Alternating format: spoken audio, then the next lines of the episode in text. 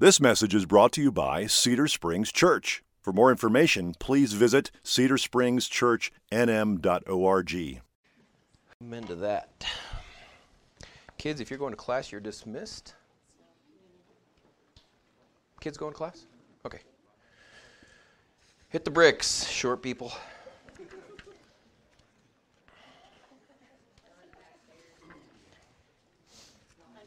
Children. We won't name names. Let's pray before we get started. Heavenly Father, as we just sang, we begin again by saying, Glory to you in the highest for the work that you have done through our Lord and Savior Jesus Christ. The grace and the mercy that you've shown us through the power and the might that you worked through him, Lord, I pray that you would once again do that in our hearts as we turn to your word, that you would, through the power of Jesus Christ and the work of your Spirit in our, in our hearts, you would change us and grow us, that you would convict us and encourage us, that you would have your way not only in our minds and in our hearts, but in our lives. I pray you do that now, Lord, that we would shine brighter in this uh, dark, broken world. Father, it's in Jesus' name that I pray. Amen. Well, good morning. We are going to be in Amos chapter 9. Yes, that is a book in the Bible. Um, if you flip your Bible open to the middle and start heading to your right, you'll get there eventually. If you hit like Micah or Habakkuk or Jonah, you've gone too far. Turn back. Yeah. If you're just joining us, our Advent theme this year is that today is still a day of hope. That today is still a day of hope. And the reason I wanted that to be our theme this year is because this world is broken.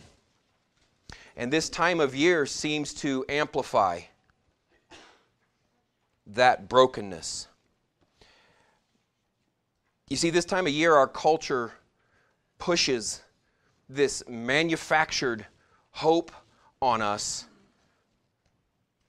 that says you can fix that brokenness during this time of year. And the proof that we're buying what our culture is selling is the trillion dollar Christmas industry. Yes, you heard me right. The world will spend over a trillion dollars this year on Christmas. However, when the when the Christmas season washes its makeup off on December 26th, we, we realize that it wasn't all that it said it was. In, in fact, there's even an official psychological classification for this called post holiday depression. And just two months ago, the National Alliance on Mental Illness reported that 64% of people in America say they're affected by it. Listen to how Dr. Melissa Weinberg describes this, and then I'll put it into English for you. She said, even if, our, even if your holidays weren't so merry and bright, the brain exaggerates the realities of day to day life, making the return to the mundane seem disproportionately more anxiety inducing and depressing than it actually is. In other words, for about three or four weeks during this time of year, we tell ourselves, this is fun. This is fun. I'm serious, this is fun.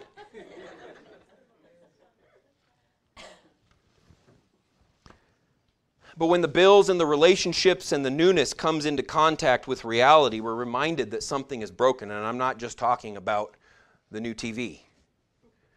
Which, by the way, what's the thing with the TVs? You guys know why, why when you're watching like clips of holiday shopping, is there always somebody with a cart full of TVs? What are you going to do with four TVs? What happened to the four TVs you bought last year? I'm starting to think maybe more TVs is not the solution for whatever's going on in your house. But for many, my point is, is that the holiday season is this reminder of how broken not just things are, but people are. Which is why this morning I want to convince you that today is still a day of hope for the broken. That today is still a day of hope for the broken. In Amos, during Amos's time, Israel, kind of like us sometimes, they had a misplaced hope.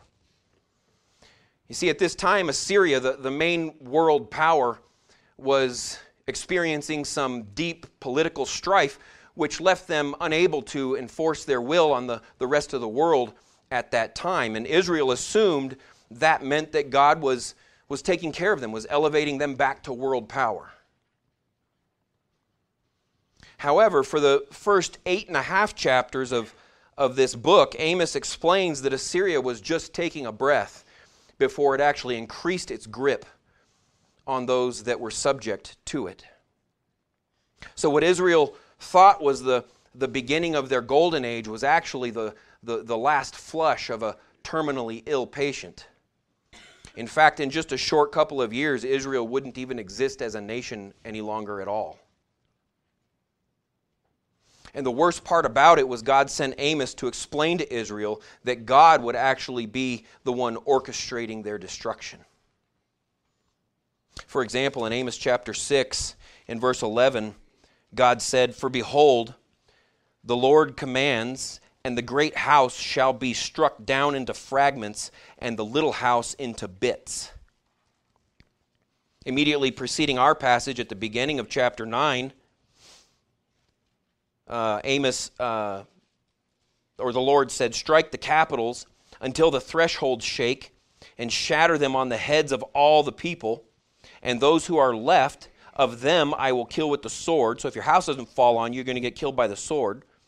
Not one of them shall flee away, not one of them shall escape. And then in verse 8, God said, Behold, the eyes of the Lord God are upon the sinful kingdom, and I will destroy it from the surface of the ground. He said in verse 9, For behold, I will command and shake the house of Israel among all the nations, as one shakes with a sieve. But no pebble shall fall to the earth, meaning it's just going to be shaking. That's a brief summary of the first nine and a half chapters of Amos. It's a real happy book. However, while God is promising to destroy all of Israel's capitals and luxurious houses and big buildings, in the last five verses of Amos, he offers this little glimmer of hope. He speaks of another house, a house that had been neglected and forgotten, but a house that, in the midst of the destruction of all of these other houses, he was going to rebuild. Look at verse 11 of Amos chapter 9, where we see that the first reason there's still hope today for the broken is because that house was the house of David. There's still hope today for the broken because the house of David has been rebuilt. He says, In that day I will raise up the booth of David that is fallen, and repair its breaches, and raise up its ruins, and rebuild it as in the days of old. Now, when Amos says the booth of David, um, David's not selling watches at the mall. A booth is like a tent, it's like a house is what he's saying. And, and, and Amos uses that word very intentionally, calling it a tent or a booth, because it stands in, in sharp contrast to all the big buildings that God was going to level. Because you see, it should have been the opposite. The house of David should have been the big one, and the houses and the buildings should have been the little ones. All the way back in 2 Samuel chapter 7, God promised David's throne would endure for eternity and that it would be the center of God's people. But what happened was David's throne had been neglected and soiled. So that by the time of Amos, what we see is the house of David that God intended to be this shining center of his people. It looked more like a broken down tent in the backyard. It was the opposite of what God had commanded. So through Amos, God is saying, I'm not only going to tear down the capitals that you've built for yourself, I'm going to repair and raise up this tent of David that you've neglected. Now, in case you're wondering what a 2,500 year old tent has to do with us. Back then, all of your salvation, all of your protection, all of your peace, it all came through the king. Without a strong king, you had no peace, you had no salvation. You were conquered and owned by your enemies. So in Amos's day, the big deal with David's house is that David was the kingly line that God had said all of his promises for this peace and protection would come through. If it didn't go through David's line, they had no peace or protection. In other words, without this house of David, there would be no salvation from enemies, there would be no peace, there would be no protection. But fast forward about 2,500 years to us, and it gets worse. Because now we know God wasn't just talking about protection and salvation from the Canaanites and the Amalekites and the brownie bites. We know that's not what he was talking about. You see, now we know that God was using them just as a physical example for a far more insidious enemy, a far more dangerous enemy.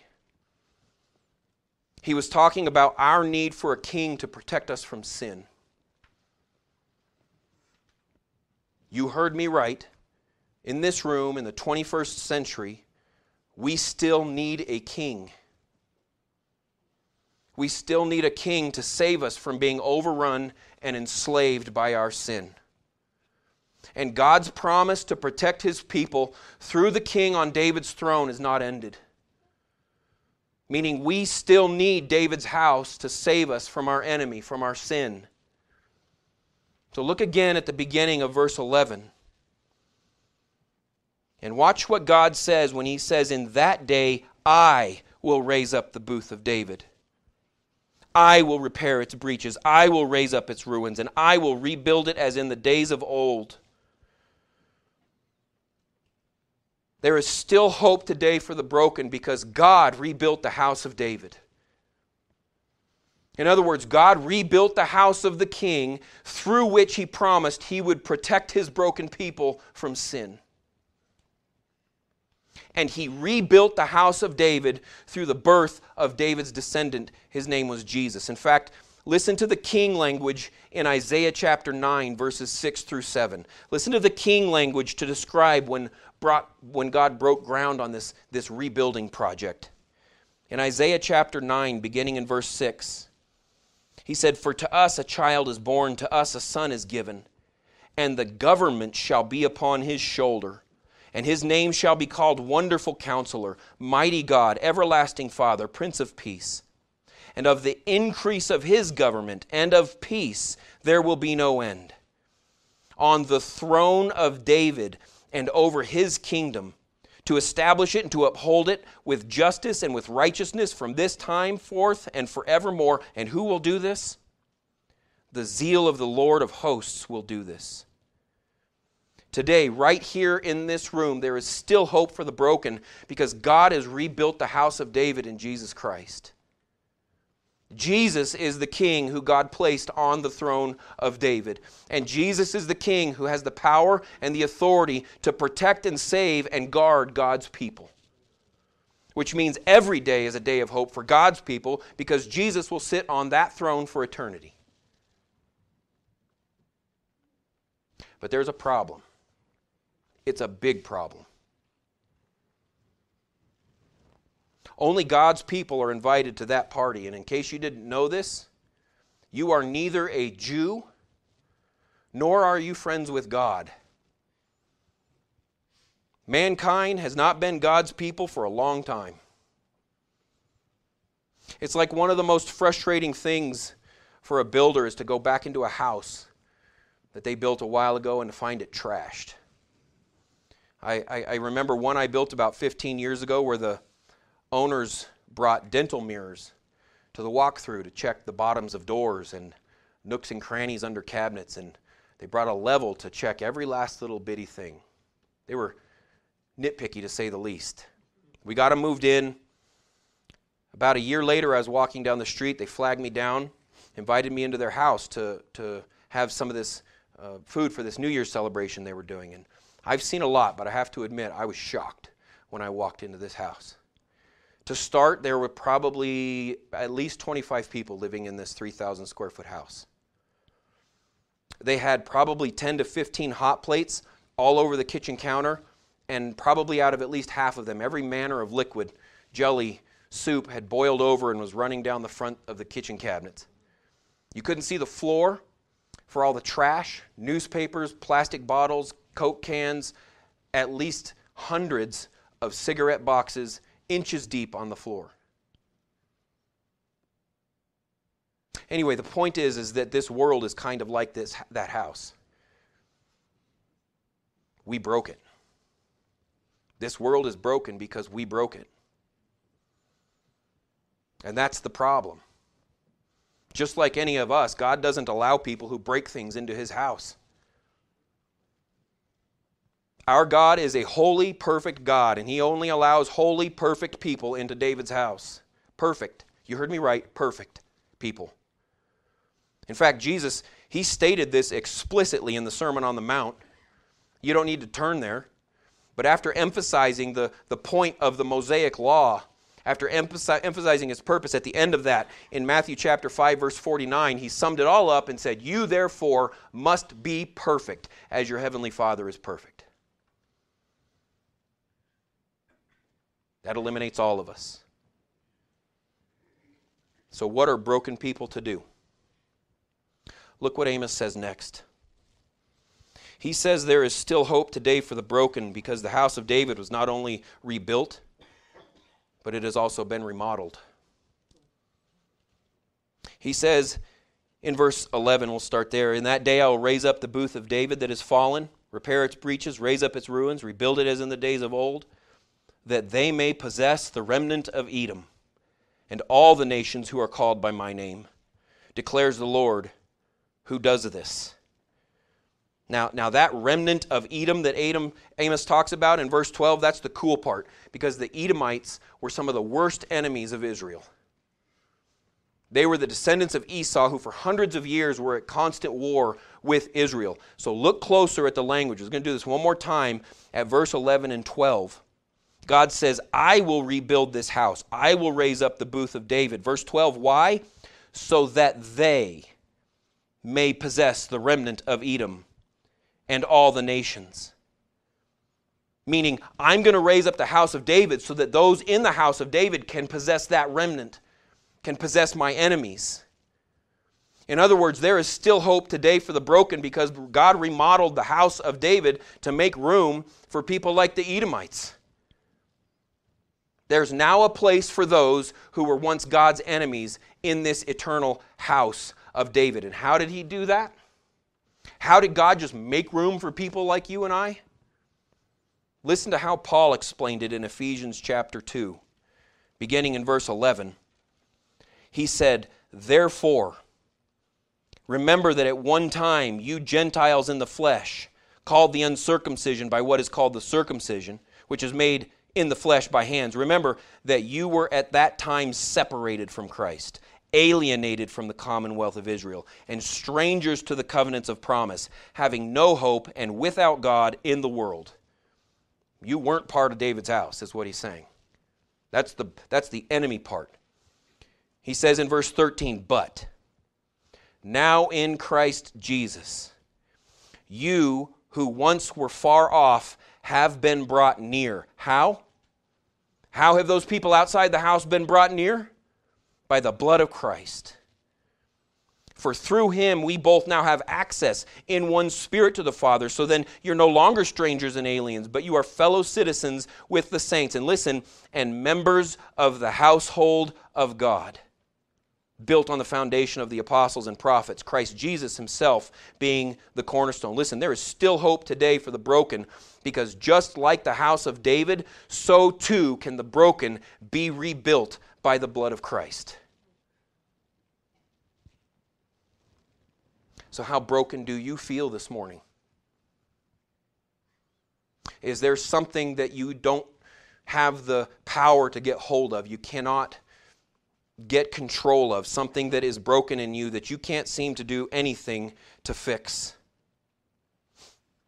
I can tell you it's a big day when a parent reckons the truth that their parenting wasn't enough to raise good kids. I can tell you it's a big day when a, when a husband reckons the truth that he's lived a lot of his life in selfish ambitions and neglected his wife and his family. I can tell you it's a big day when a woman reckons the truth that she doesn't have many friends because she's cold and bitter. I can tell you personally, it's a big day when a grown child reckons the truth that all of their problems are not their parents' fault, that's their own. The point is, is we're all in different stages of recognizing how broken we are. But there is still hope today for the broken. Because God not only rebuilt David's house, he remodeled it. And when he remodeled it, he added a hospital wing. He added an ER where mercy and grace can be applied to the wounds of the people broken not only by their own sin, but by the sins of others. He added an infirmary where the sinful blood of broken people can be transfused with the perfect blood of Christ. And he added a convalescent wing outside of that, where, where those who have been rebuilt, those sinners, those broken sinners that are being rebuilt, can be guarded and grown and cultivated and nurtured for eternity. There is still hope for broken sinners because that house of David that God rebuilt, it's still accepting new patients through the blood of Jesus Christ. And there is still hope today for broken sinners who have already entered the house of David because God continues to work on people like you and I through that same blood of Christ.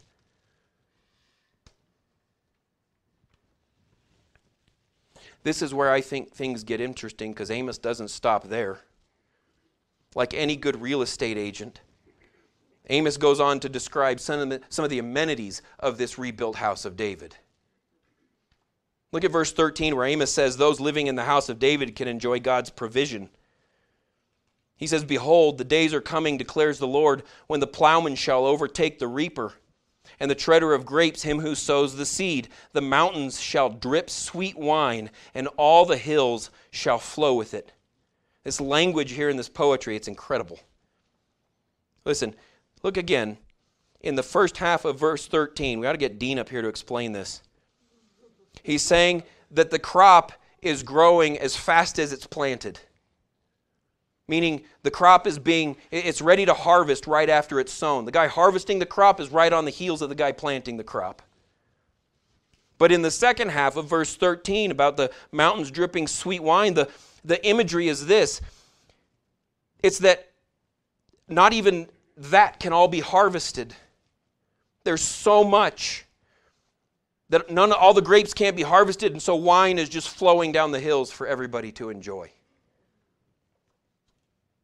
Now i want you to listen how jesus fulfills this beautiful imagery in john chapter 2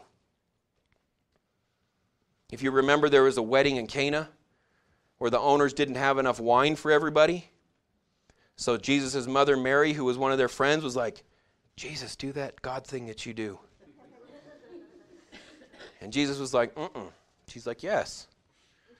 You may be God incarnate, but I'm still your mother. Go do something. that might not be how it happened. The thing is, is while they didn't have enough wine, what they did have was about 180 gallons of, of water.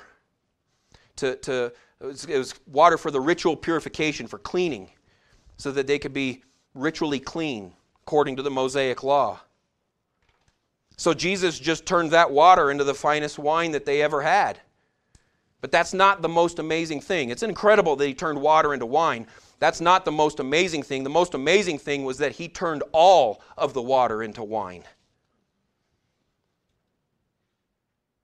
In other words, by turning all the water into wine, Jesus was saying, as long as I'm here, you don't need to be cleansed by ritual anymore. All you need to do, now that Jesus has come, he's saying, now that I'm here, the greatest need was no longer to be ritually clean, but just to enjoy the feast. And that wine, that wine still flows freely today for those in the house of David. In the house of David, there is no need to clean anymore by, by ritual or by penance. Because you have been permanently cleansed by the pure blood of Christ. In other words, there is more forgiveness than can be harvested. In fact, there is so much forgiveness and joy that it is just flowing down the hills for people like us in the house of David to enjoy. Those living in the house of David enjoy God's provision. Look at verse 14 where Amos says, Those living in the house of David also enjoy God's restoration. He says, I will restore the fortunes of my people Israel, and they shall rebuild the ruined cities and inhabit them. They shall plant vineyards and drink their wine, and they shall make gardens and eat their fruit. Now, just to be clear, we heard the word fortunes, and God ain't talking about money. He's not talking about restoring financial wealth to his people. He's talking about a far greater restoration. He's talking about the restoration of community. Look again at how Amos describes what those fortunes look like in verse 14. God says, I will restore the fortunes of my people. And then what does that look like? It looks like cities that they live together. It looks like vineyards that they drink together. It looks like gardens where they eat together. Now, I know I have to be careful in this group when I use the word productive, otherwise, one of you is going to have another baby. But now, what I want you to see is I want you to see that now the people are productive. Did you catch that? Listen, now the broken people are no longer breaking things, now they're producing things. I want you to think about your brothers and sisters in this room and the other half that's traveling. Because this is the city. This is the community that God is restoring to us. The true fellowship that is broken by sinners is being restored to us in this little bedroom community of heaven. It's a, it's a community that is governed by truth and grace, where we drink deeply of the wine of forgiveness and joy, and we eat our fill of the fruit of the Spirit. And look again at why all of this is happening. The beginning of verse 14 tells us this is all because God is restoring his formerly broken people. Those in the house of David, they enjoy God's provision and God's restoration. And lastly, in verse 15, Amos tells us they enjoy God's preservation. He says, I will plant them. I hope you've caught on to that. There's a lot of eyes here, God talking. I will plant them on their land, and they shall never again be uprooted out of the land that I have given them, says the Lord your God. I will plant them in their land, and because I planted them, they cannot be moved out of the land that I gave them one of the greatest hopes that lies in the house of David for the broken is preservation. It's preservation. But it's not just preservation in some random place. It's not just preservation in some place on the earth. That's what the symbol is, but it's not the reality. God's not promising to, to preserve us on a patch of ground. He's promising to preserve us in the presence of God. He's promising that that is where He'll preserve us. Nobody and no thing can uproot you from the presence of God when you're there by invitation of Jesus Christ. Because nobody or no thing can defeat Christ the King. Listen, if you have been brought into the house of David by the blood of Jesus Christ, listen to me, not even you can defeat that king.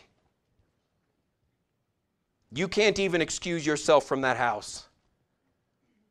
He's too strong and he loves you too much. In fact, the, the blood of that king is so strong that rather than your brokenness removing you from his house, he just fixes your brokenness so you can stay.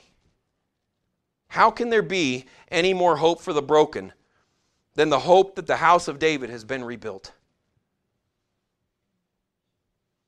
That it has been rebuilt and there has been a place provided for us by the blood of Jesus. It was remodeled with the nails that were driven through his hands, it was glued together by his blood. And broken people find their place in this house that they shouldn't be. Because as Bob read this morning, God loved us. And that's why he did it. I don't understand how there could be more hope than that house of David has been rebuilt. Because we, the broken, have been given an invitation to that house. An invitation written in the blood of the King. An invitation written in the blood of Jesus Christ. There is still hope today for the broken because He's a King that only accepts His people, so He makes us His people. There's still hope for the broken because he's a king that only accepts non broken people, so he unbreaks us. And there's still hope today for the broken because his blood, the king's blood, is too powerful for anyone to remove us from it. There is still hope today for the broken in the house of that king. Let's pray. Heavenly Father, I thank you for what you have done through Jesus Christ that you did not need to do. You could have restored David's house and left it at that, but you didn't. You restored that throne and then made a way for broken sinners like us to enter that house. You invited beggars and thieves and prostitutes, sinners of every kind, to this home.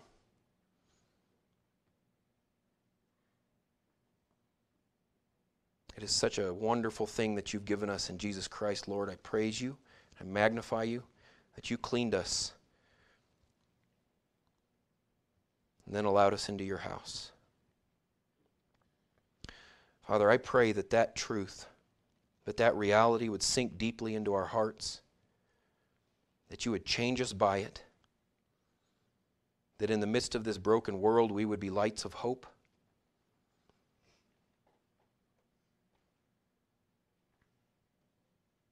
The joy and the forgiveness that is flowing down the hills of Mount Zion would flow through us instead of past us.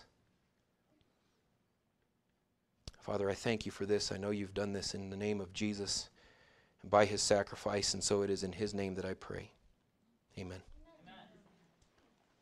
If those that